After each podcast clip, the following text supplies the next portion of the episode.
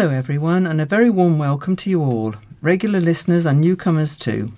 We are recording the Worcester Talking News to you, which is brought to you in conjunction with the Worcester News and Equipment Services for the Visually Impaired. Our news today is from Friday, 28th of April, until today, Thursday, the 4th of May, recorded at Colin Chance House, Wylds Lane, Worcester, WR51DA. You will hear useful telephone numbers, theatre news, sunrise and sunset, birthday wishes, and then the headline stories for each day, plus other interesting stories from the past week, and some sports news too. We conclude with thoughts of the week and the obituaries. The service is totally free and is our regular, as is our ma- regular magazine and talking book service. You can contact us by telephone on 01905 767766 or if you wish, you can put a note in your wallets when you return them. We respond as soon as we can and no one will be ignored. So, good or bad, we look forward to hearing from you. I'm Kate, and the team today with me are Patsy, Sandra, and Peter. Barry is our technician, and all the administration and copying is done by Carol Hartle and her team, to whom we extend a very grateful thanks. I'm going to hand over to Peter now for the useful telephone numbers and uh, he will take over for a moment. Okay, Peter, thank Hello. you. Hello. Um, Worcester Talking News, a repeat of that one 01905 76 7766. Police non emergency 101. NHS Direct 111. Out of, hour, out of hours medical assistance 0300 123 3211 between 6 pm and 8 pm. Crime Stoppers 0800 555 111. Worcester Hub 01905 765 765. Worcestershire County Council here to help 01905 768053, option 3. Domestic Abuse Helpline 0800 980 3331. Sense Adventures Walking for the Visually Impaired. Phone D Jones on 01684 891 297. Samaritans 116 123, free phone number. Worcester Theatre, box office 01905 611 427. Malvern Theatre box office 01684 892277. Norbury Theatre Droitwich 01905 770154. Number 8 Theatre Pershore 01386 555 488. Western Power, now to be called National Grid, 0800 917 7953, 24 hour service. Use this in the event of a power cut. There is a priority service register free to register on 0800 032 8302. They will provide you with information, for example, in Braille, large print, or alternative languages. Thank you, Peter, very much. And now Sandra will um, give us uh, the birthday book and uh, the sunrise and sunset. So who have we got to wish happy birthday to today? And it's happy birthday to Barbara Moss on the 8th of May, Jane Staples on the 9th of May, and Jill Price on the 10th of May. And the sun rise, rose today at 5:34 a.m. and set at 8:39 p.m. Thank you very much. And now, what about some entertainment? Yes, What's been we've going got, on then? We've got What's some happening? shows on the line here. First of all, at the Swan Theatre, we've got the Dolly Show. That's Friday, the 5th of May at 7.30, £25, but voted the UK's number one Dolly Parton tribute by the Agents Association of Great Britain, and undeniably one of the best Dolly impersonators you will ever see. West End star Kelly O'Brien is a true professional. This sensational tribute show is one of a kind. Kelly performs the beloved hits of country legend Dolly Parton, brilliantly recreating the vitality and voice of the little lady from Tennessee. And then at the Huntingdon Hall, also on the 5th of May at 7.30, uh, £32 I think, unless you do the £52 job, which is meet and greet. Mm, goodness. Anyway, it's Dean Friedman, hailed by critics and fans alike as one of the finest songwriters of his generation. Dean Friedman has achieved legendary status for chart topping hits, Ariel, Lucky Stars, Lydia, and more. John Friedman for an evening of powerful, poignant, hilarious songs about the ordinary and extraordinary lives we share. And then moving on, this is from, uh, I think it's the Malvern, yeah, mm. Malvern Theatre. And this is an exciting one. We've got the sounds of Bring- Springsteen. And it's the sound of Springsteen brings to the stage some of the greatest hits and deep cuts from Bruce Springsteen and the E Street Band and continues their ever popular tour around the UK. This fantastic eight piece tribute to the boss is ready to rock theatres across the country with songs such as Born in the USA, Glory Days, Dancing in the Dark, and some of Bruce's most recent hits, including Ghosts. This incredibly talented group of musicians have won the hearts and fans of fans and critics alike. And this is on Thursday, the 11th of May at 7:45 uh, at £30 and 80 pence. So that's Malvern. And now we've got the Norbury Theatre at Droitwich. And we have an interesting item here. This is on Wednesday the 17th and Saturday the 20th of May. It's Worcester, Gilbert and Sullivan Society presenting The Mikado. It says 50 years ago, a small group of people met and formed the society known as the Worcester, Gilbert and Sullivan Society. Their first production was The Mikado, so it is with great delight that we're performing it as our anniversary production. Mikado is the most internationally successful Savoy opera and is one of the most frequently played musical theatre pieces in history. Nanki Poo, the son of the Japanese Emperor Mikado, has fled to the imaginary town of Titipu to avoid marrying Katisha, an older woman. However, he ends up falling in love with Yum Yum, who is betrothed to the Lord High Executioner Ko-Ko. Under the expert baton of Sue Black and the direction of Bev Butler, this comic opera in two acts is sure to please any audience. 7:30 Saturday matinee 2:30 tickets 14 pounds or 5 pounds to students. And the next is an event and this is at Numbers 8 and it's called Orchestra of the Swan, Rococo. And I think probably it's got people in it called Jessie Montgomery from Starburst, Warlock, Capriol Suite, Tchaikovsky arranged Lepage, variations on a Rococo theme, Martinu are uh, Lepage, variations on a theme of Rossini, Tchaikovsky, Serenade for Strings in C major, Op 48. I think that must be opus, mustn't it? This evening's concert erupts into life with Starburst, a multi dimensional soundscape of exploding gestures and gentle, fleeting melodies. New arrangements of two fiery sets of variations for cello and orchestra follow on.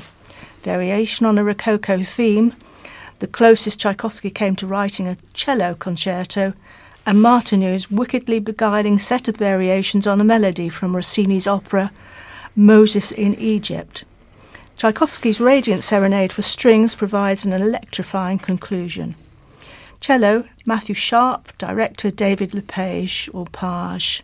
And that's on Friday the 5th at 7.30 with a pre-concert talk at 6.45 p.m. Tickets are £16 for 16 and under, £10. It's a two hours with an interval included. And the next date is again on 6th of May coronation screening. And then Heathers the musical. Welcome to Westerberg High, where Veronica Sawyer is just another of the nobodies dreaming of a better day. When Veronica is unexpectedly taken under the wings of the three beautiful and Creole Heathers, her dreams of popularity finally start to come true until the mysterious teen rebel DJ turns up and teaches her that it might kill to be a nobody, but it's murder being a somebody.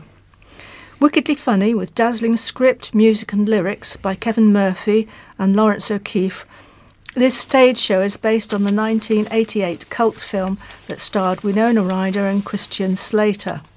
Produced by Bill Kenwright and Paul Taylor Mills, with assured direction and electrifying choreography, this is one class production you can't afford to skip.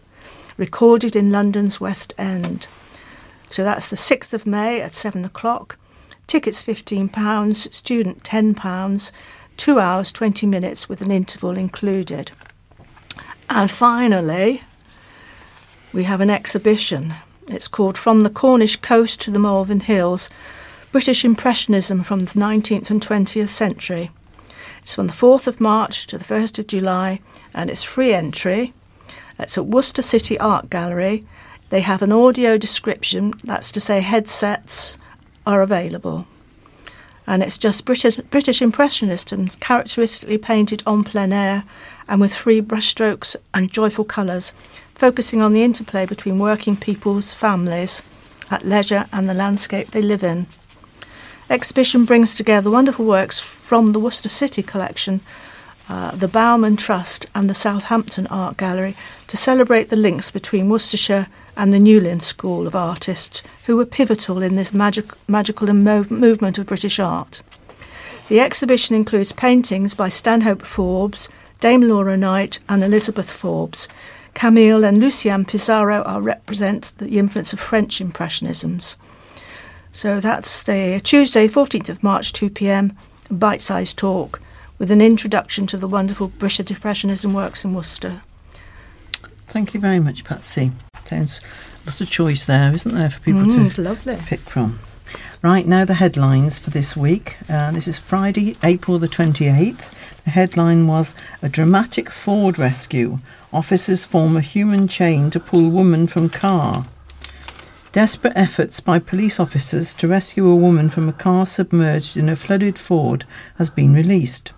Officers formed a human chain to pull the woman from her white Mini, which was almost completely submerged in Walcott Lane Ford between Pershore and Drake's Broughton. Thanks to the Worcester officers' actions, the woman was successfully rescued and escaped without serious injuries. Video footage shows officers linking arms before one smashes the window and pulls the driver to safety. Officers received a frantic 999 call from the driver, who is in her 40s, and found she was already 10 metres downstream and submerged underwater. Chief Inspector Brian Gibbs said Tuesday's rescue is a stark reminder of, of how water can be. He said, Unfortunately, the woman found herself in difficulty in the ford, and we're really pleased officers were able to act so swiftly and rescue her before the vehicle sank too far under the water. Thankfully, she wasn't injured during the incident. This is, however, a stark reminder of how dangerous the water can be, and we would always urge motorists to take care and avoid driving through large pools of water. I am immensely proud of the work of our team. They all acted in the finest traditions of policing, acting quickly and instinctively, working together as a team to rescue the lady. Hereford and Worcester Fire and Rescue Service was also called to Walcott Lane Ford near Pershore at just before 8am.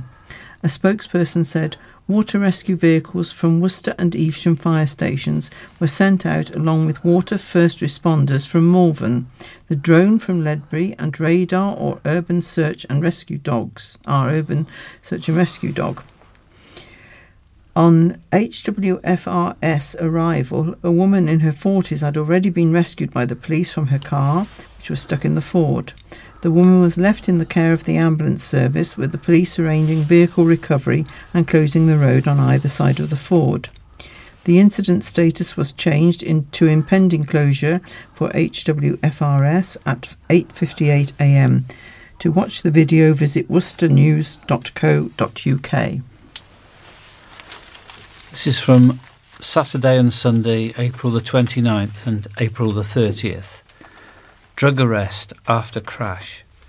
A man in his 50 was arrested after a car flipped during a crash in Tunnel Hill, Worcester. A man failed a drugs test and was arrested after a car ended up on its roof in a dramatic crash. Police and ambulance rushed, rushed to the scene of the crash in Tunnel Hill in Worcester at 5:30 p.m. on Thursday, April the 26th. Neighbours rushed into the street after hearing a loud bang to see the Audi on its roof and other cars damaged. We can now reveal a man in his 50s has been arrested. He declined to go to hospital after an ambulance arrived, but was ultimately taken to Worcester Royal Hospital by officers from West Mercia Police. The top of the car appeared to be partially crushed by the impact, with broken glass strewn across the road.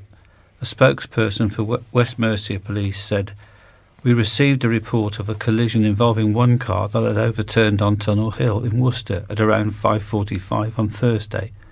A man in his 50s was arrested at the scene having failed a, a drug swipe. He was taken by officers to be checked over at the Worcester Royal Hospital, Hereford and Worcester Fire Service attended to make the car safe. The road remained closed while recovery was arranged. The road was reopened around 8:15 p.m. A spokesperson for the West Mid- Midlands Ambulance Service said we were called to a single vehicle on Tunnel Hill at 5:30. One ambulance and paramedic officer attended the scene on arrival. We, on arrival, we discovered a car that had come to rest on its roof and one male patient following assessment. The man did not wish to go to hospital, so he was discharged at the scene. We have previously reported how the road was closed. There were two police vehicles and an ambulance at the scene. A neighbour said, We were inside and heard a loud bang. It hit another car com- coming down the hill, which has then gone into my car. Police at the scene said at the time the driver managed to get out of the vehicle and was being seen by ambulance staff. On Monday, May the 1st, the main headline was Woman is feeling violated by car thieves. Owner tells of panic after vehicle taken from driveway. A woman was left feeling horrendous and violated after her car was stolen from her drive in the early hours of the morning. Sophie Tandy's Volkswagen Tiguan was parked on a driveway on South Croft in St John's when it was stolen in the early hours of Friday morning, April the 28th. CCTV footage captured by neighbouring properties has pinpointed the theft taking place between the hours of 3:10am and 4:10am. However, it is not known how the thieves managed to make off with the car as they did not have the keys. Mrs. Tandy said she began to panic when she woke up and saw her car missing from outside her house. She said, It is horrendous. It has left me feeling violated. I noticed the car was missing at about 6:45 a.m. and immediately started panicking. Thanks to neighbours, we've been able to paint a picture of when it was taken. Some neighbours have reported seeing someone around the same time of the theft trying car doors. I am just really gutted. Mrs. Tandy said there was no sign of a break in and the only thing to be taken was her car. She said, Our home has not been entered and there is no sign of any attempt that has been made. There also was not any broken glass from the car on the drive or near our home that would have suggested a break in. I have sent everything to the police and am hoping something can be done. A spokesperson for West Mercia Police said, We can confirm we have received a report of a theft of a vehicle at 7am on Friday morning in Southcroft, Worcester. Inquiries are currently ongoing. If you have any information regarding the theft of the Volkswagen Tiguan, you can contact West Mercia Police by calling 101 or by using the online Tell Us About form on the West Mercia Police website at https slash slash www.westmercia.police.uk slash tua slash tell us about slash Alternatively, you can contact Crime Stoppers anonymously by calling 0800 555 111 or by visiting crimestoppersuk.org. Right, headline for Tuesday, May the 2nd, called Support for Nurses. Nurses received widespread vocal support and even offers of money for their big, biggest strike yet as they formed a picket line outside a Worcester hospital. Around 25 to 30 nurses were on the roundabout near Worcestershire Royal Hospital in Worcester between 10am and 2pm yesterday as car horns honked in support. It was not just the nurses on the picket line, but their families, including young children. Sophie Page, an A&E nurse and RCN member, said nurses had even been given chocolates by supporters as members of the public sounded their car horns in support. A large Royal College of Nursing banner was stretched out across the grass which read, Understaffed, undervalued, underpaid, and enough is enough. The 31 year old A&E nurse who works at the Worcester Hospital said people even tried to offer us money, which we refused. I feel there's a lot of public support. Keep supporting us and thank you for your continued support. She said the main reason for the strikes was the impact of poor staffing levels on patient care. I would rather be at work. We're here because we care about our patients. I care about the NHS. It's not all about the money, it's about patient care, she added. We previously reported how junior doctors manned the picket line at the same spot last month, also receiving public support as people sounded car horns and ambulances activated their sirens during the four days of industrial action by the British Medical Association, BMA. This latest industrial action was by the Royal College of Nurses and lasted from Sunday, April the 30th until Monday, May the 1st. Health Secretary Steve Barclay has said he is cautiously, cautiously optimistic that unions will accept the current pay offer for nurses despite increasingly heated rhetoric between negotiators.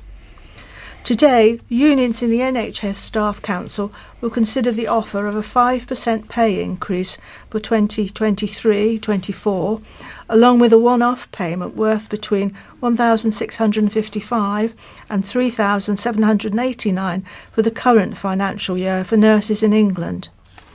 This comes as the RCN launched its biggest strike yet at 8pm on Sunday, involving thousands of nurses including intensive care and cancer specialists. Mr. Barclay criticised the action as disrespectful to today's meeting with unions, whom he believes could accept the pay deal, while RCN General Secretary Pat Cullen urged him not to be disrespectful to nurses. Meanwhile, Miss, Miss Cullen told the PA news agency more strikes could be on the horizon as RCN members vote on further action later this month. Speaking at a picket outside University College Hospital in central London, she said Mr. Barclay had lost the public and certainly lost any respect that our nursing staff had for him and this government. The RCN strike, which ends just before midnight, involves nursing staff from A&E, intensive care and cancer care for the first time. The headline on Wednesday, May the 3rd Police hunt city sex attacker. A teenage girl has reported being sexually assaulted on her way to school in Worcester. The incident happened at approximately 8:10 a.m. in Tunnel Hill in Worcester when she was walking to school and a man approached her and assaulted her. Investigating officers are releasing a CCTV image of a man they may they believe may be able to help them with their inquiries. He is described as tall, around 20 years old, with blackish brown straight hair, wearing an orange tie dyed jumper with black on it, greyish jogging bottoms and trainers. Investigating Officer PC Rebecca Paley said, We're releasing CCT images of the man that we would like to speak to in connection with this incident. He may be able to help us with our inquiries, and I would encourage either the man in the picture or anyone who thinks they may recognise him to get in touch with police as soon as they're able to. We understand that the CCTV image is from the back, however, the orange tie dye top is very distinctive. We're keen to speak to anyone who may have been in the area at the time or were within the vicinity at the time and may have seen him. The incident happened on Monday, March the 20th. Anyone with any information is asked to contact PC Rebecca Paley on 07977 235581 or by email rebecca.paley1 at westmercia.policeuk. Alternatively, if you have information but don't feel comfortable speaking to police, you can speak to the independent charity Crime Stoppers. It is 100% anonymous, they never ask your name, and they cannot trace your call or IP address. You can contact them online or by calling 0800 555 111. This is Thursday, the May, May the 4th. A bodybuilder's takeaway diet. He says, I eat three a day. Nutrition is the key. A Worcester business owner said he has gone from dad bod to bodybuilder by eating takeaway three times a day. Luca Gabriel, who runs Bear Grills Takeaway in Brindley Road, Warndon Villages, has lost £40 in weight and puts much of it down to his changing diet. Nutrition is the key to everything, he said. The right food can transform your whole body, both aesthetically and internal. Before, I had high cholesterol, high blood pressure, fatty liver, and sleep apnea. Now that's all gone, and I've been having three out of my four meals here at Bear Grills. I was out of shape before, but now I'm 46 and I look like a fitness model, and nutrition is the key. Luca has overcome four big muscle tears in the past two years. He was once a professional football coach, working with the lights, likes of West Bromwich Albion and Burton Albion before a spell as head of youth development at Worcester City. And it was his fitness background that was in Luca's mind when he launched Bear Grills. The whole point of this place was to do fast food that is good food, he said. Whatever you order are wraps, pita burgers, Nothing is fried, everything is grilled. Fried food contains build-ups of acrylamide, which is really bad for you. The staff here will tell you the calorie content of our food. It's even written on the wall. Before he knew it, this approach to cooking healthy food had a visible effect on Luca. I'd been in fitness for a long time, but had never been able to teach it, he said. When the new unit came up and we launched Bear Grills, I was spending so much time here that I ended up eating my meals here and watched my weight go down. Bear Grills is probably the only restaurant you could eat at every day, three times a day, and still achieve this level of lifestyle change. Now I've gone back and started training again, and it's even started a new career for me. I'm now an online aesthetics coach helping people with their body transformations. Mr. Gabriel said he is happy to help anyone who wants to lose weight. You can find him on Instagram at Luca Gabriel. Thank you very much. And now some items from, from the whole week that you may find interesting. Worcester MP trying to aid doctor in Sudan. Worcester's MP says he is doing what he can to help a city doctor after it was reported he was denied a place on an evacuation plane out of Sudan. Worcester MP Robin Walker says he has been in contact with the Foreign Office about the emergency doctor who works at Worcestershire Royal Hospital and who has become stuck in Sudan with his family during the conflict.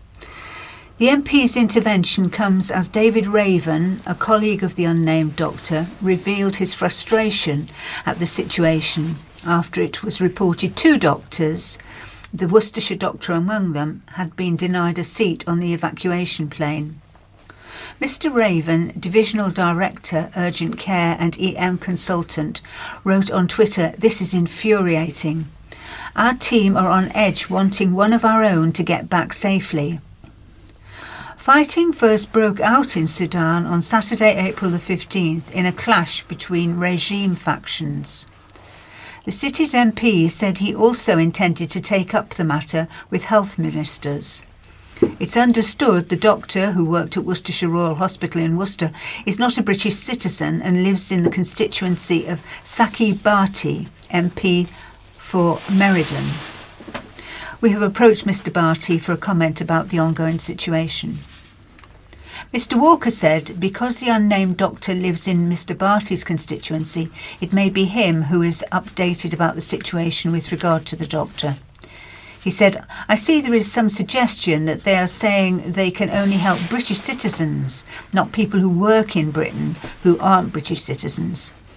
Mr Walker said his view was that if someone works in our hospitals, we want to be putting pressure on. My understanding is that he's not a British citizen but has been working here on a visa that allows him to work here as a medic. That does complicate the situation as, particularly for evacuations, they're prioritising UK citizens. We want to push back on this. This is someone who is essential and has been working in our NHS, said Mr Walker. Matthew Hopkins, Chief Executive of Worcestershire Acute Hospitals NHS Trust, said in a previous statement I have written to the Secretary of State for Foreign, Commonwealth and Development Affairs, as well as our local MP Robin Walker, to urge that they do all they can to ensure his safe return as soon as possible. This one says fun at Lawns Nursing Home. Mavis, 95, is Queen. Residents at a care home got a taste of royalty in their own handmade chariot. Several residents at the Lawns nursing home had a ride around in King Charles's royal carriage. The vehicle was made out of a wheelchair and a huge cardboard box and decorated with gold paint, glitter, and other items found in the staff's craft box. Mavis, aged 95, said, Who would have thought it? A queen for a day at my age. What a wonderful afternoon. Josephine, 96, added, Everyone is so friendly, and all the children from the school have curtsied or bowed. It's been lovely.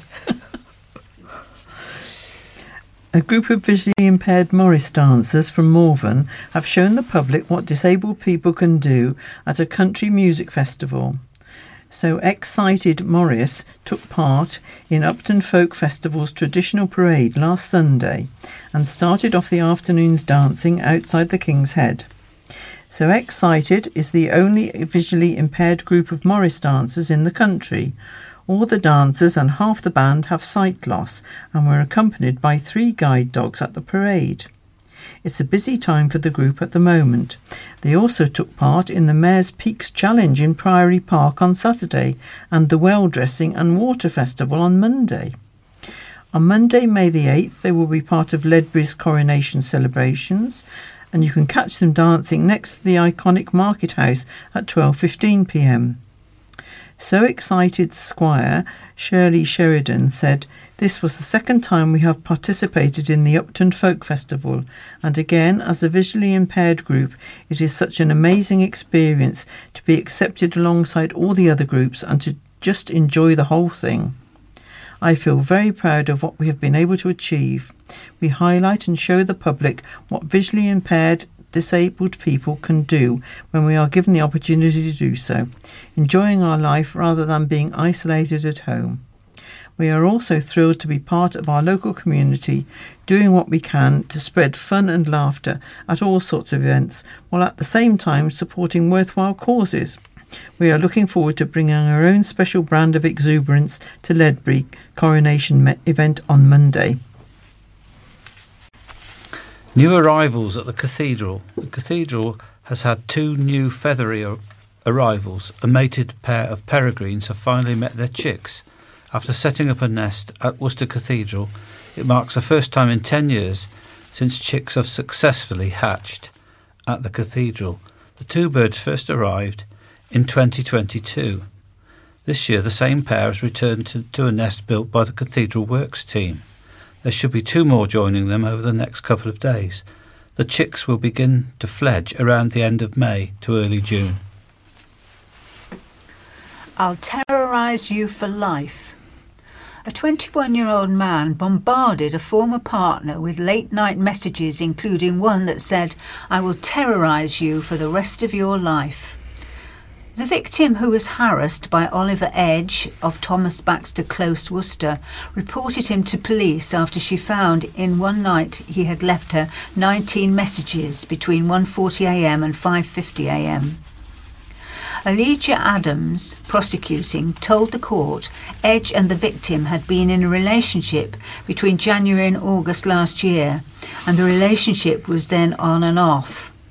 Miss Adams said on November the 25th, she blocked him on all methods of communication and made it clear she wanted no more contact with him. But the prosecutor said on December the 15th, between those hours, Edge made 19 calls, leaving voice messages after each. Miss Adams said during the calls the victim was called a bitch, and Edge told her, I want to hurt you. He also made the contact about terrorising the victim. It left her feeling very scared, Miss Adams said. She says she does not have to put up with it and wanted to be left alone. After arrest, Edge told police he could not remember the offence, having been binge drinking, adding, when the evidence was presented to him, he admitted it amounted to harassment. Edge admitted harassment without violence and sending a letter stroke communication conveying an indecent, offensive message when he appeared at Worcestershire Magistrates Court on Thursday, April the 27th.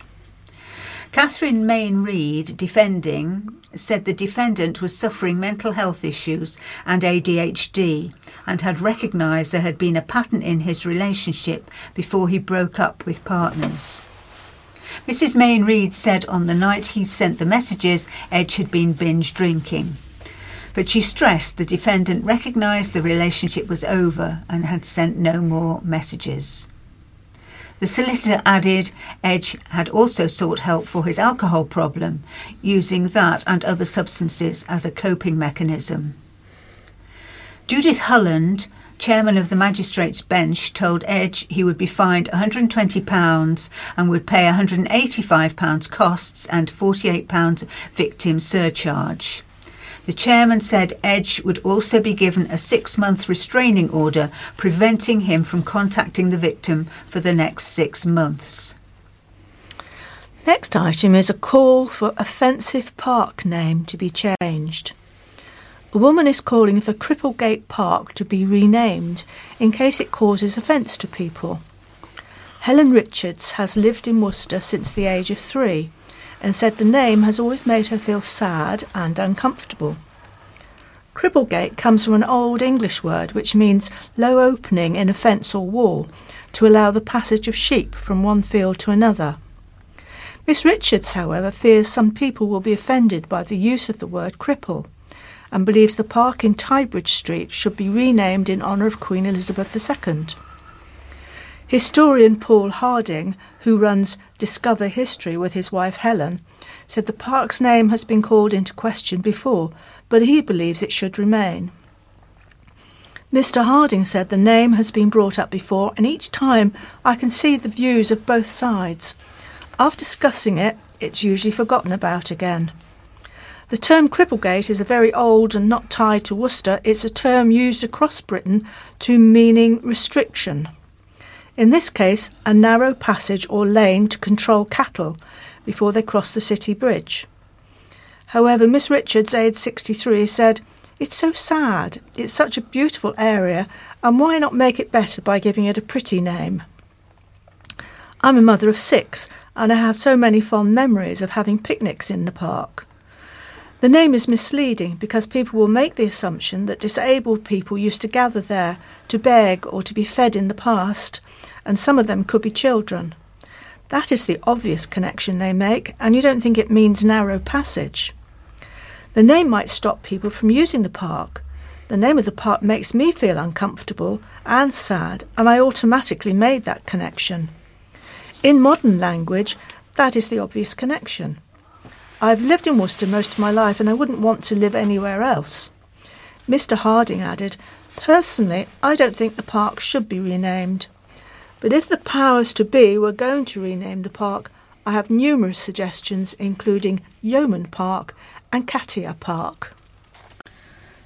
Readers have called for a new layout and drivers to retake tests in response to busy retail park's entrance and exit being called a nightmare.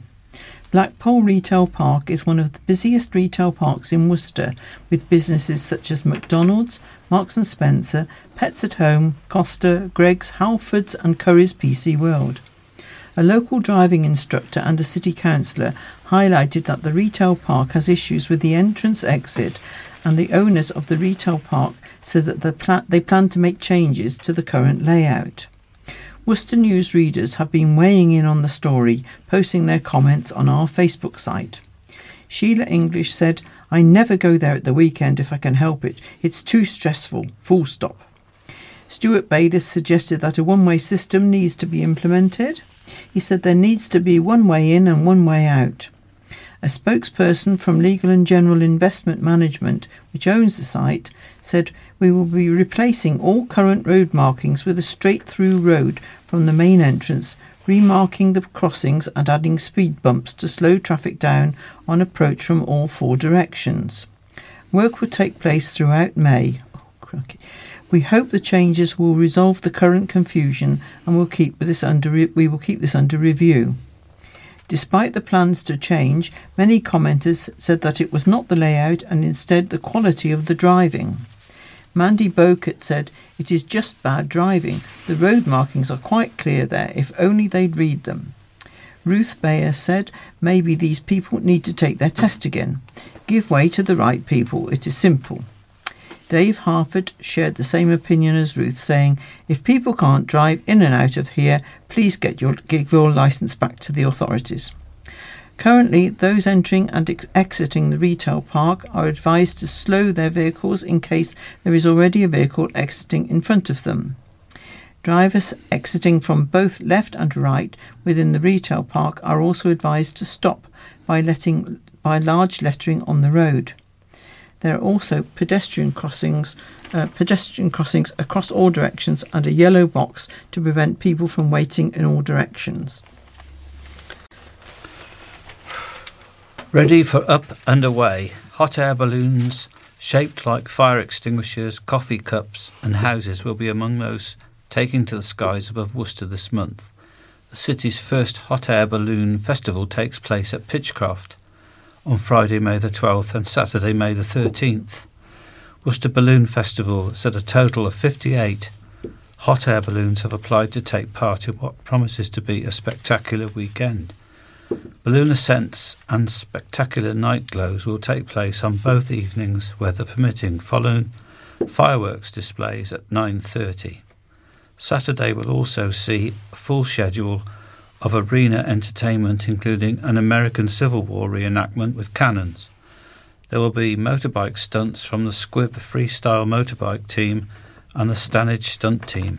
Live music will come from Vocal High School and Got to Sing, while there will be circus workshops taking place throughout Friday evening and all day Saturday. Guests will get the chance to meet the Civil War soldiers and learn how they live, as well as birds of prey. On Friday, May the 12th, the festival opens at 4 pm and will close at 10:30 pm. Gates then open again on Saturday, May the 13th at 12 pm and the festival will stay open again until 10:30 pm. Where to buy tickets for Worcester Balloon Festival? Tickets to the Saturday of the festival are £20 plus a £1 booking fee for a family ticket, two adults and two children, and can be booked in advance at Skiddle dot com. That's S K I D D L E dot com. Organisers have said there will be tickets available to buy on the day, but recommend booking in advance to ensure you don't miss out. According to the festival organisers, there will be a limited parking at the racecourse on festival days. There are plenty of council operated car parks in the area, including Moors, Pitchcroft, Croft Road, Cattle Market, Newport Street, and Crown Gate. Thank you.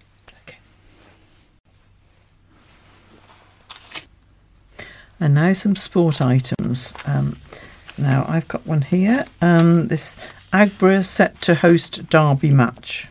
The local derby between league rivals Kidderminster Harriers women and Worcester City women will take place at Aggborough Stadium under the lights next week. The West Midlands Regional Women's Football League clash between the two sides will take centre stage at the home of Kidderminster Harriers as both clubs play their penultimate league matches of the 2022-23 season. Both teams have been have had encouraging seasons despite being out of the picture for their title, and will be keen to end their season on a high in front of a big crowd at Aggborough. City sit fourth with 32 points, five points behind Harriers, with a game in hand. But if City win their league game this weekend at leaders Sutton Coldfield Town, they remain in with a shout of catching Kidderminster and finishing in the runners up spot. Harriers have been enjoying a great season themselves in the League and Cup, sitting second in the standings. The Reds will host City under the Aggborough lights on May the 3rd. Oh, what's happened then? Fresh from recently having beaten them in a thrilling penalty shootout to reach the final of the WFA County Cup. Tickets for the clash, well, I won't tell you about the price of the tickets because it's already happened, I'm afraid. I, I really don't know the results, so I can't help you there. Right, Peter.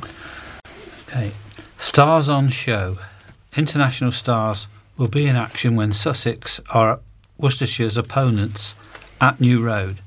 Three of the most prolific batters of the modern era in Test cricket will do battle in Thursday's County Championship encounter between Worcestershire and Sussex at New Road. Azhar Ali, Steve Smith, and Cheteshwar Pujara have scored more than 23,000 test runs between them, and all three will be involved in what promises to be a spectacle for spectators this week. In total, the talented trio have amassed 68 test centuries and have been key figures for Pakistan, Australia, and India during the past decade. Worcestershire's Azhar totalled 7,142 runs in 97 tests with 19 tons before retiring from international cricket this winter, including a career best 302 not out against West Indies in Dubai seven years ago. He said, It will be great for our members to have the opportunity to see players of the class of Steve and Cheteshwar playing domestic cricket in the same game. Both of them have had superb careers and we saw Cheteshwar quality with a century at New Road for Sussex in last season's championship game. I have had many battles with them over the years at test level, and it can only be of benefit to our bowlers to be competing against bowling to such players and a great learning curve. Smith played five T20 matches for Worcestershire against Nottinghamshire, Yorkshire, Durham, and Northamptonshire, and in those days was largely regarded as a leg spinner and a useful batter, but since those days he has gone on to become one of the most talented batters in world cricket, with 8,792 test runs from 96 tests at an average of 59.8, with 30 centuries. He is playing three championship matches for Sussex ahead of the Ashes series with England this summer. Smith hit a highest test score of 239 against England in 2017, Pujara has played 102 tests for in India, totalling 7,154 runs with 1900s, and his highest score is also against England, 206. Worcestershire will be hoping to add more points to their 2023 season tally, having played three matches which have brought about one win, one draw, and one defeat. The deal is done. Atlas Consortium complete takeover at Warriors. The Atlas Consortium have officially completed their takeover at Worcester Warriors, it has been confirmed by administrators Begbies Traynor.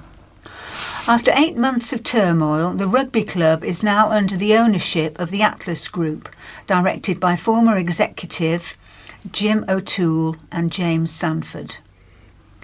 Begbies released a 27 page progress report last week confirming that Atlas were appointed at the club on February the 1st, 2023, when they paid an, exclu- an exclusivity fee of £500,000 as a non refundable deposit, which triggered the start of the 90 day completion period. That period ended yesterday, and despite no news on the day, it was confirmed at lunchtime on Wednesday that Atlas had now completed the takeover. Atlas Worcester Warriors Rugby Football Club are delighted to confirm they have completed on the transaction with the administrators and now look forward to delivering their vision for rugby, the business and the wider community at Six Ways, a statement from the consortium said. Atlas thank Begbies Traynor and their advisors for their collaborative approach, alongside the Warriors fans and wider rugby community for their patience and support. Atlas would also like to acknowledge the role of Aaron Harlow and his team at Shoosmiths in guiding us through this challenging and complex process from start to finish. A final special thanks and recognition must also go to the staff at a Six Ways who have kept the venue management operation going successfully. Their tireless work continues to keep people employed while successfully delivering for a range of clients during challenging circumstances. Atlas acknowledged they have been quiet in the media until today, having been focused on the complexities of the deal and the various elements required to regenerate a sustainable business for the community of Worcester. They will announce the next Fans Forum date soon as they push forward to ensure a bright future for all at Six Ways. Attention now turns to what might happen next. Atlas' original plans had included bringing local side Stourbridge to Six Ways to play under the name of Worcester Warriors in Level 5, Midlands 1. But the rugby, f- rugby the RFU have already stated that a return would be accepted, but only if that was at the very bottom of the pyramid, down at level 10. The news that Atlas have completed the takeover could also pave the way for Wasps to make their move to Six Ways, as was stated back in February. It's Information about football, football now and it's to do with Droitwich being in the final. It says team reach playoff final after dramatic shootout win. Droitwich Spa have booked their place in the Midland Football League Division 1 final after a dramatic semi final win over Hinckley. No, Hickley, not Hinckley. The Saltmen had been 3 1 with 10 minutes to go, but Connor Collins' penalty and Josh Herdman's stunner sent the tie to penalties, where keeper Dominic Rogerson was the hero as Droitwich won 4 2. Spa had taken the lead in the first half through Alex Dugmore, no, they've changed it to Hinckley now. So, responded through Matt Dawson and took the lead when Chandler Pegg fired past Rogerson. Pegg extended the lead after the break, but Collins and Herdman struck late on to send the tie to penalties. Rogerson's saves from Collins and Josh Willis proved decisive, as Droitwich booked their spot in the play-off final via Sam Herdman's winning kick. The hosts had started on the front foot, but Droitwich were rewarded for their defensive efforts just after the half hour mark, when Dugmore headed home from a free kick. But it was an instant response from the hosts as Dawson cut inside onto his left foot before drilling a precise finish into the far corner. And Hinckley completed the turnaround just nine minutes later when Pegg's ferocious drive from outside the box sailed past Dominic Rogerson in the Droitwich goal.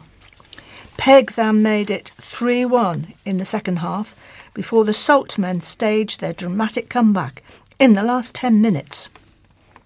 Connor Collins pulled one back from the spot in the 81st minute before they equalised only a minute later with a stunning strike from Josh Herdman. That sent the game to penalties, and Rogerson's saves from Collins and Josh Willis proved decisive as Droitwich booked their spot in the playoff final via Sam Herdman's winning kick. Thank you. That's all. That's our sport s- supplement tonight. Um, now, a vegan shop will be at festivals. This is one that's actually started its life as a pop-up van in Angel Place. The vegan chicken, chicken shop will be plating up its plant based dishes at major music festivals across the country this year. No Frickin' Chicken was first founded two years ago by Michelin star chef Paddy Kelly and co-founder by his and co-founder by his partner Hannah Hughes. But this year, and just two years into the business, No Frickin' Chicken will be catering at Reading Festival, Glastonbury, alongside Download and Green Man. The Worcester couple used to have a pop up van in Angel Place, but they have been busy touring the country in their van for the past few months, and their food has even caught the eye of Game of Thrones star Iwan Rheon at Green Man Festival in Wales last year. The team is very excited to cater for the upcoming festivals, and Miss Hughes said she hopes to meet Elton John at Glastonbury. She said, I'm um, hoping to meet Elton John at Glastonbury, and I mean, I probably won't meet him, but hopefully he'll come to us if he's feeling hungry. I think he's vegetarian. I would also want to meet Lizzo. I know she's vegan. She could be hungry and try it. It would be good if they tried our food. However, Miss Hughes said she is excited and scared to cater for the upcoming events. Miss Hughes said, If you would have asked me two years ago if we would be going to Glastonbury, then I would have said, It's just too soon, we've only just started. But in January, when we applied, I had a feeling we will get it because we had such a good first year. And we did. Positive thinking does go quite a long way. I didn't think we'd be going to festivals like this until five or six years into the business, so it's amazing and a bit scary. Glastonbury Festival organisers have two rounds in order to pick from hundreds of vendors who apply. She added, organisers have first pick on vendors and they are offered a pitch in the first round, and vendors can say yes or no to the offer. But if a vendor is in the first round, in the first round rejects the offer, then they pick another vendor in the second round. We were in the first pick, which shows what we are doing is quite unique and really good, and that is what is helping us to get so popular. She said, It wasn't my dream at all, but my partner has been a Michelin star chef for 10 years and it has been his dream, and I'm just enjoying the ride. Anything that is chicken based on our menu is his own recipe. It was quite a lot of trial and error for about three or four months. All we were doing was eating chicken burgers until we found the very best recipe. This next item is about the Fish Pass. Excited groups visited the Diglis Fish Pass on Bank Holiday Monday to commemorate the return of the endangered fish, of an endangered fish to the River Severn. The unlocking of the Severn held a drop-in. The unlocking of the Severn team held a drop-in day for people to visit the Diglis Fish Pass to celebrate the Severn Shad Run. The event commemorates the return of the endangered shad to the River Severn, which migrates into fresh water. Mike Ruston, an attendee of the drop in session, said, We have walked past over the years as they have been building this, and we've always wanted to go. The bank holiday was the perfect opportunity. Attendees were welcomed by the site volunteers who told them about the project, which allowed them to see the fish pass from above. Guests were then able to go down underneath the water to watch the short film and see through the underwater viewing window. Councillor Tom, Tom Piotrowski also visited the event and said how important the project has been for fish in the River Severn. He said it's brilliant for attracting tourists, but it has been so important for the fish migration. I was speaking to a volunteer and I was told that the first month after opening the fish pass, there were 25 different species spotted. I am really happy to be here and I'm hoping I am able to see a new, few fish myself. Two large chub and a dace greeted attendees during the early tours. Corinne Spiller, social media executive for Unlocking the Severn, said May the 1st is a really important day for the project.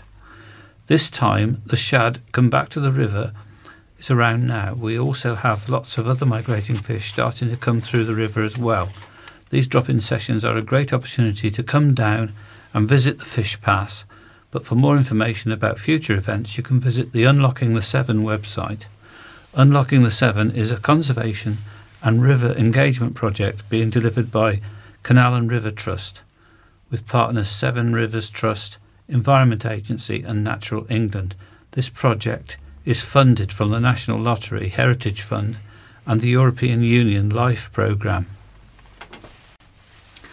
Family Fun Day Out at Sensory Party. 26 families with a disabled child enjoyed a play party thanks to a grant from Worcestershire Freemasons to the disability charity Contact. The visit, part of Contact's Better Together project at Worcester's Cheeky Monkeys, included a sensory area for children with additional needs, ball pool, rope bridge, and an impressive four lane jumbo slide. The Better Together family events are aimed at bringing whole families together to experience a day out, to build on relationships, reduce isolation, and improve confidence and family well-being. The days out aim to provide opportunities for the family to experience some fun and help to create new friendships for disabled children and their siblings. The project also provides the opportunity for parent carers to get expert and trusted advice from Contact's family support consultants and meet other parents who are facing similar challenges in their parenting journey. The grant from Worcestershire Freemasons comes from the Masonic Charitable Foundation, which is funded by Freemasons, their families, and friends from across England and Wales. Harriet Squirrel, Contact's Better Together events manager, said, We're very grateful to Worcestershire Freemasons for their generous grant. Contact's Better Together events like this wonderful visit to Cheeky Monkeys are aimed at bringing families closer together. They're an opportunity to share fun experiences, make friends, and build support networks. Stephen Wire, head of Worcestershire Freemasons, said, I'm very pleased we've been able to help Contact offer families in Worcestershire with disabled children an opportunity to have this unique experience and hopefully have loads of fun. We know that these children can become isolated and lacking in confidence, and this kind of event can really help. We hope their activity day at Cheeky Monkeys has been enjoyable and full of excitement. Rescue after boat crash. Holidaymakers were rescued after a hire boat got caught in fast flowing river water and slammed into a bank. Stourport Starline narrowboats said they were contacted by a UK wide hire boat company who asked if they could assist in the recovery of a vessel that had become grounded.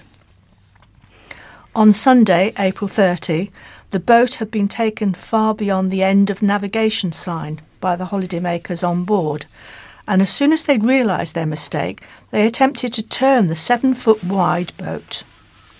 Company said that the boat was caught by the racing water and hit a bank near Bewdley. The fire service rescued the occupants in the evening but was unable to recover the boat due to the location and the strength of the current. Rob Coop, operations manager from Starline Narrowboat, said the boat was stuck at a water current pinch point underneath the flyover bridge on the A456 near Blackstone Meadow and about a 45 minute cruise past the end of Navigable River. The water level is usually shallow to get that far up, but the rain had raised the level just enough to cruise up. The water level was dropping quite quickly, so we had a very limited window in which to recover the vessel. The water there is very shallow, rocky, and fast flowing, making it challenging for the fire and rescue services to evacuate the hirers from the narrow boat. From the water's edge under the bridge, it looks very treacherous. Two of us agreed to attempt the recovery. We know the river relatively well and train people to handle these boats for a living. The water current was strong, making it a real struggle to get close enough to attempt the recovery, as the boat was in a terrible position half under the bridge. Through quick rope work, though, we managed to pull the stricken vessel free. The crew, who has previously been rescued, were there waiting to resume their holidays, this time taking a more sedate route up the canal. Worcester dog owners are being warned about a deadly condition which is spreading fast across the country.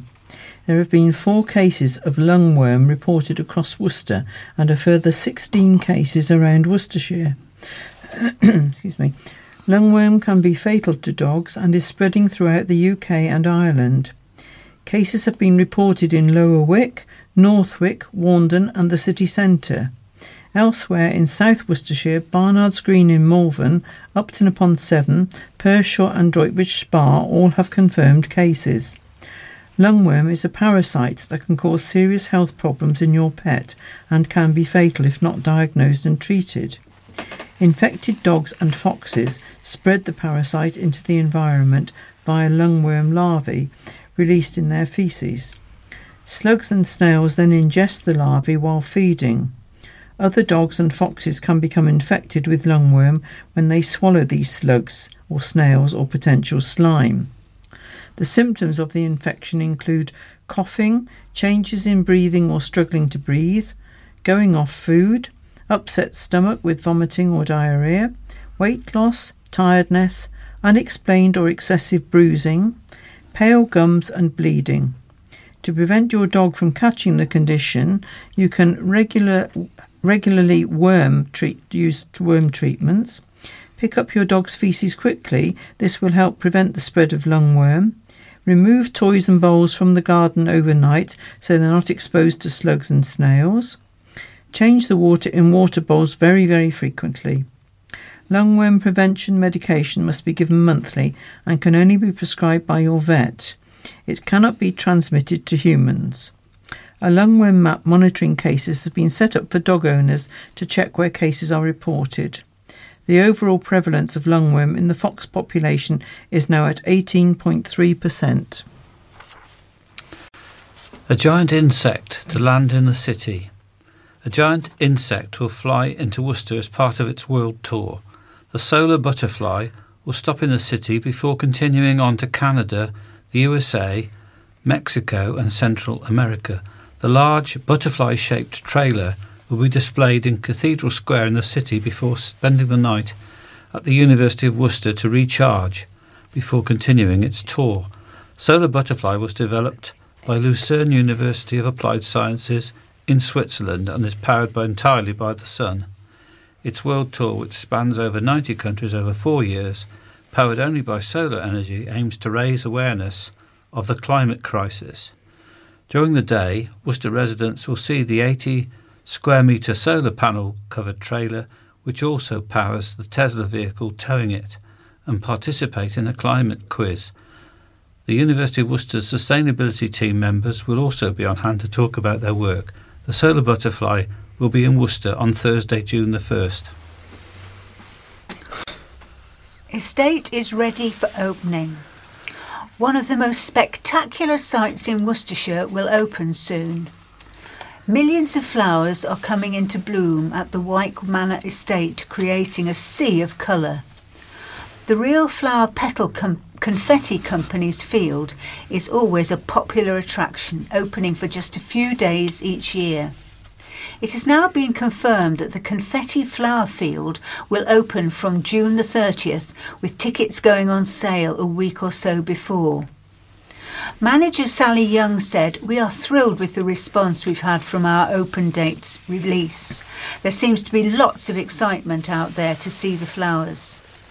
The little plants are growing well, and we're hopeful that they will be tall and beautiful this summer.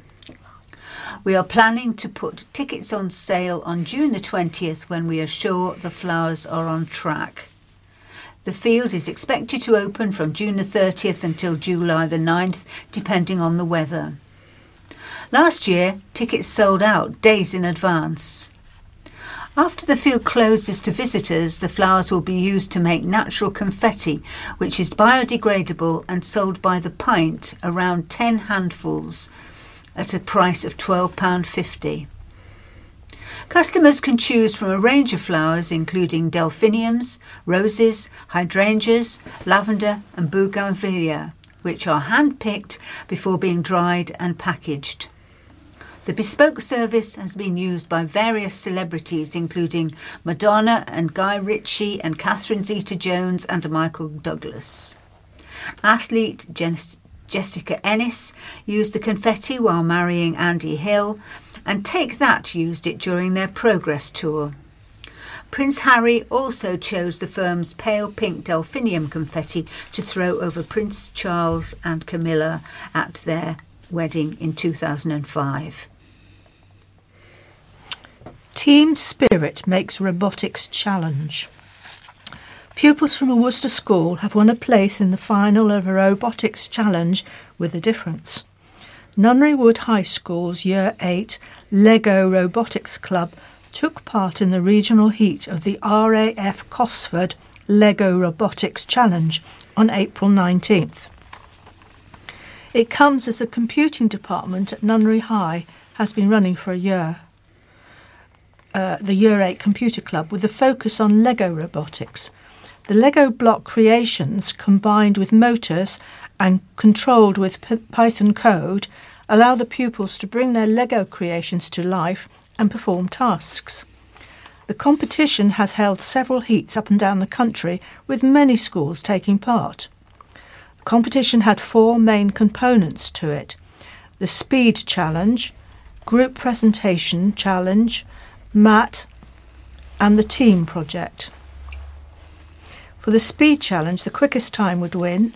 Penalty points, seconds, were added to the time if any infringements were incurred. Their second attempts did incur penalty points, but the EV3 speed robot, designed, created, and programmed by Hugh, Omar, Sam, and Bahir, stood up to the challenge and was clearly the fastest robot on the day. For the challenge mat, Rachel stepped up with her support from her team members, Rosalind, Aston, and the Speed team. The task for the team project was to build a rocket car using the material provided with only 10 minutes. However, the judges were looking at how the teams communicated and worked together to overcome any difficulties. All three teams completed the task and were rewarded with watching their rocket cars being fired along the floor using compressed air through the Berlin Wall Tunnel, a museum piece at RAF Cosford. No points awarded for this part, but the winning team who travelled the furthest was Aston, Omar, and Sam's rocket car. A convenience store that is relied upon by the elderly and young families needs saving, according to a councillor. A spokesperson for Co op previously refused to rule out the possibility that the shop on Ombersley Road near Collin Road was closing, but also added that no decision had been made yet. Rumours that Claines Co op could be closing circulated on social media earlier this year. Councillor Mel Allcott, Worcestershire County and Worcester City Councillor for Claines Ward, has now launched an online petition in an attempt to save the shop. She said, I am very concerned about the possibility of the shop closing because it is so important to a lot of residents. We have a lot of elderly members of the community and young families in our ward that rely on the shop for essential items. It is always well stocked and the staff are so lovely and very helpful. To close the location would be a real loss to the community. Councillor Allcott said that there was no clear reason why they would even be considering closing the shop. She said, I am aware that we have had the new Lidl open on Droitwich Road and also the new Three Counties produce location at the former Gwillim's farm site shop. But I do not think this is a direct competition for the co op. There is also the co op on the other end of Ombersley Road, but this is not an option for many residents in the area. There just does not seem to be any sound reason for this successful store to close. A spokesperson for Co op said, Like all retailers, Co op regularly reviews its sites and we are considering all the options for the store. No decision has yet been made and the store remains committed to serving the community. The petition has now amassed 230 signatures. Suggestions have been made that the shop may be taken over by either Nissa or Circle K, an American convenience store chain. However, Pal Haldas, Circle K's Director of Communications in Europe, previously said, I wish it was the case, but so far we don't have any businesses in England. And uh, that's the end of our articles um, this evening. Um, so I would like to say goodbye and thank you very much to Peter, Thank you. to Sandra, and to um, Patsy. Thank you. Good night. And now the thought for the day. Um, this is taken from John 19, verses 16 to 19. So the soldiers took charge of Jesus. Carrying his own cross, he went out to the place of the skull, which is Aramaic and called Golgotha. Here they crucified him, and with two other people as well, one on either side, and Jesus in the middle. Pilate had a notice prepared and fastened to the cross. It read, Jesus of Nazareth, the King of the Jews. And now I shall read the obituaries for this week. Olive Matthews, known as Anne, passed away suddenly, aged 91, on April the 19th. Her funeral will take place at St Andrew's Church near Bromyard on Tuesday, May the 16th at 2 pm. Family flowers only, please, but donations if desired for the RNIB. Jenny Harper passed away on the 4th of April, aged 77 years. Her funeral service is at St Leonard's Church, Cotheridge, WR6 5LZ, on Tuesday the 9th of May at 1.45. Flowers may be sent to E.J. Gummery and Son, 68 to 70 Ombersley Road, Worcester, WR3 7EU. Or donations in memory to Worcestershire Wildlife Trust on 01905 754 919 or online at www.worcestershirewildlifetrust.co.uk donate. Stanley Cox, passed away peacefully on the 9th of April, aged 92 years. Now, we have no details, unfortunately, about uh, funeral arrangements for him, uh, but uh, it um, talks about his family and how he will be greatly missed. Ruth Jardine, formerly of Sutton Coldfield and Cherry Orchard Post Office, passed away peacefully on the 23rd of April, aged 98 years. Her funeral service is at Worcester Crematorium on Thursday the 11th of May at 10:45 a.m. Family flowers only, please, but donations, if desired, for the RSPB may be left on the collection plate at the crematorium or sent to E.J. Gummery and Son, 68 to 70 Ombersley Road, Worcester, WR3 7EU. Morris James, passed away after a long Ill- illness on the 17th of April. His funeral will be held at the Vale Crematorium on the 4th of May at 4 pm. Donations to the Dementia Society, please. Alfred Saul Clayton, or Tibby as he was currently uh, always known, he passed away peacefully on the 2nd of April, aged 94 years. His funeral service is at Worcester Crematorium on Friday the 5th of May at 10:45 a.m. Family flowers or donations, if desired, for the Royal Navy and Royal Marines charity may be sent again to E.J. Gummery and Son, 68 to 70 Ombersley Road, Worcester, WR3 7EU. There will be a collection plate also at the crematorium. Dorothy Sanders, passed away peacefully on the 6th of April, aged 90. Her service will take place at Worcester Crematorium on Friday, May the 5th at 10 a.m. Family flowers only, but donations, if desired, to the British Heart Foundation may be left in the donation box. And Marie Berth Ori, and we all we have for her is that that she was born on the 23rd of October 1927 and she has died on the 2nd of the 2nd 2023 and it says may she rest in peace. So we don't know have any more details about that I'm afraid. But our sincere condolences go out to everyone uh, connected to those people their families and their friends.